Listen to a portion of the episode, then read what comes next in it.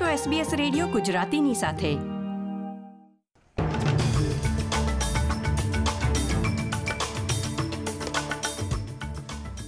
નમસ્કાર, પંદરમી જૂન બે હજાર બાવીસના મુખ્ય સમાચાર આપ સાંભળી રહ્યા છો વત્સલ પટેલ પાસેથી એસબીએસ ગુજરાતી પર. પ્રસ્તુત છે આજના મુખ્ય સમાચાર.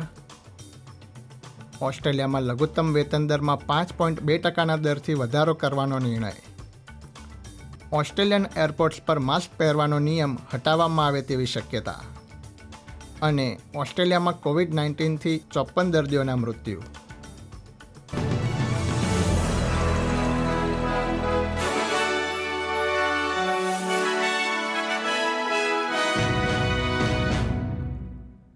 હવે સમાચાર વિગતવાર.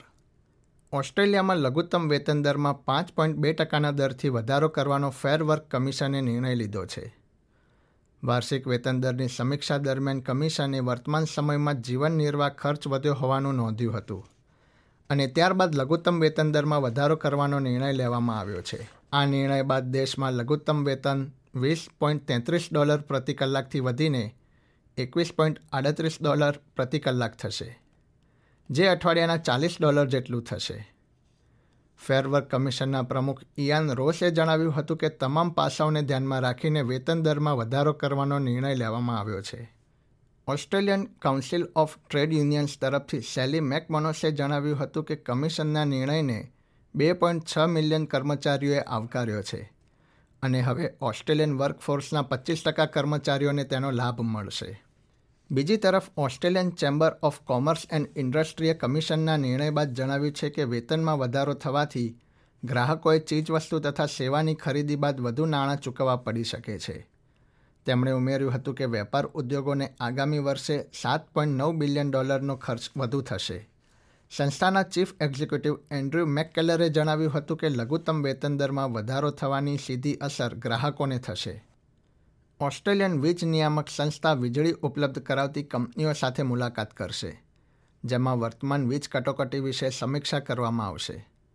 Australian Energy Market Operator એઈએમઓએ Queensland, New South Wales, Victoria તથા સાઉથ ઓસ્ટ્રેલિયામાં વીજળીની કિંમત ન વધે તે માટે પ્રતિ મેગાવોટ ત્રણસો ડોલરની હોલસેલ કિંમત નક્કી કરી છે.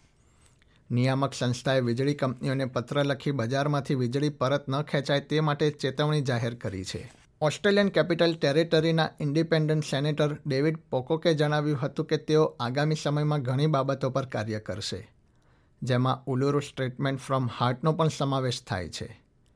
એન્થની એલ્બનીસી સરકારે અગાઉ આદિજાતિ સમુદાયની બાબતો અંગે કાર્ય કરવા કટિબદ્ધ હોવાનું જણાવ્યું હતું. પોકોકે એસબીએસ ન્યૂઝ સાથેની વાતચીતમાં આ પ્રસ્તાવને સમર્થન આપ્યું હતું. બુધવારે ઓસ્ટ્રેલિયામાં કોવિડ નાઇન્ટીનથી ચોપ્પન દર્દીઓના મૃત્યુ થયા હતા. જેમાં અઢાર વિક્ટોરિયામાં, ચૌદ ન્યૂ સાઉથ વેલ્સમાં તથા તેર ક્વિન્સલેન્ડમાં નોંધાયા હતા. વેસ્ટર્ન ઓસ્ટ્રેલિયામાં અગાઉ નોંધાયેલા ત્રણ મૃત્યુનો પણ આ યાદીમાં સમાવેશ કરવામાં આવ્યો છે. ઓસ્ટ્રેલિયન કેપિટલ ટેરેટરીમાં કોવિડ નાઇન્ટીનથી હોસ્પિટલમાં દાખલ દર્દીઓની સંખ્યા વધી છે. હાલમાં સત્તાણું લોકો હોસ્પિટલમાં સારવાર લઈ રહ્યા છે, જે જે મહામારીની શરૂઆતથી સૌથી મોટો આંક છે. ન્યૂ સાઉથ વેલ્સમાં કોવિડ નાઇન્ટીનના સાત હજાર બસો સાહીઠ કેસ તથા વિક્ટોરિયામાં આઠ હજાર છસો સિત્યાસી કેસ નોંધાયા છે. બીજી તરફ વેસ્ટર્ન ઓસ્ટ્રેલિયામાં છ હજાર બસો બાસઠ કેસનું નિદાન થયું છે. વિશ્વ આરોગ્ય સંસ્થાના COVID nineteen technical lead doctor Maria Van કેરકોવે જણાવ્યું હતું કે મહામારી હજી સુધી સમાપ્ત થઈ નથી. નોર્ધન ટેરેટરીએ જાહેર આરોગ્યની ઇમરજન્સી બુધવાર પંદરમી જૂન અગિયાર ઓગણસાઠ વાગ્યાથી સમાપ્ત કરવાનો નિર્ણય લીધો છે. જોકે કોવિડ નાઇન્ટીન પોઝિટિવ વ્યક્તિના આઇસોલેશન નજીકના સંપર્ક તથા માસ્ક અંગેનો નિયમ અમલમાં રહેશે. એરપોર્ટ ટર્મિનલ પર માસ્ક પહેરવાના નિયમને હટાવનારું નોર્ધન ટેરેટરી ઓસ્ટ્રેલિયાનો પ્રથમ પ્રદેશ બન્યો છે. Australian Health Protection Principal Committee દ્વારા ભલામણ બાદ આ નિર્ણય લેવામાં આવ્યો હતો. ઓસ્ટ્રેલિયાના અન્ય રાજ્યોમાં પણ આ પ્રમાણે નિર્ણય લેવાય તેવી શક્યતા છે, જોકે તે માટે તેમણે જાહેર આરોગ્ય સાથે સંકળાયેલા કેટલાક નિયમો ઉઠાવવા પડશે. ઓસ્ટ્રેલિયાના થેરાપ્યુટિક ગુડ એડમિનિસ્ટ્રેશને અઢાર કે તેથી મોટી ઉંમરના લોકો માટે નોવાવેક્સના બુસ્ટર ડોઝને કામચલાઉ ધોરણે મંજૂરી આપી છે.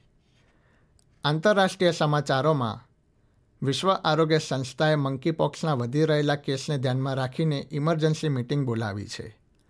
જેમાં મંકીપોક્સને આંતરરાષ્ટ્રીય સ્તરે જાહેર આરોગ્ય સાથે સંકળાયેલી ઇમરજન્સી ગણવા મુદ્દે ચર્ચા કરવામાં આવશે. યુનાઇટેડ નેશન્સ દ્વારા જાહેર કરવામાં આવેલી કોવિડ મહામારી તથા પોલિયો બાદ આ સૌથી મોટી ચેતવણી છે.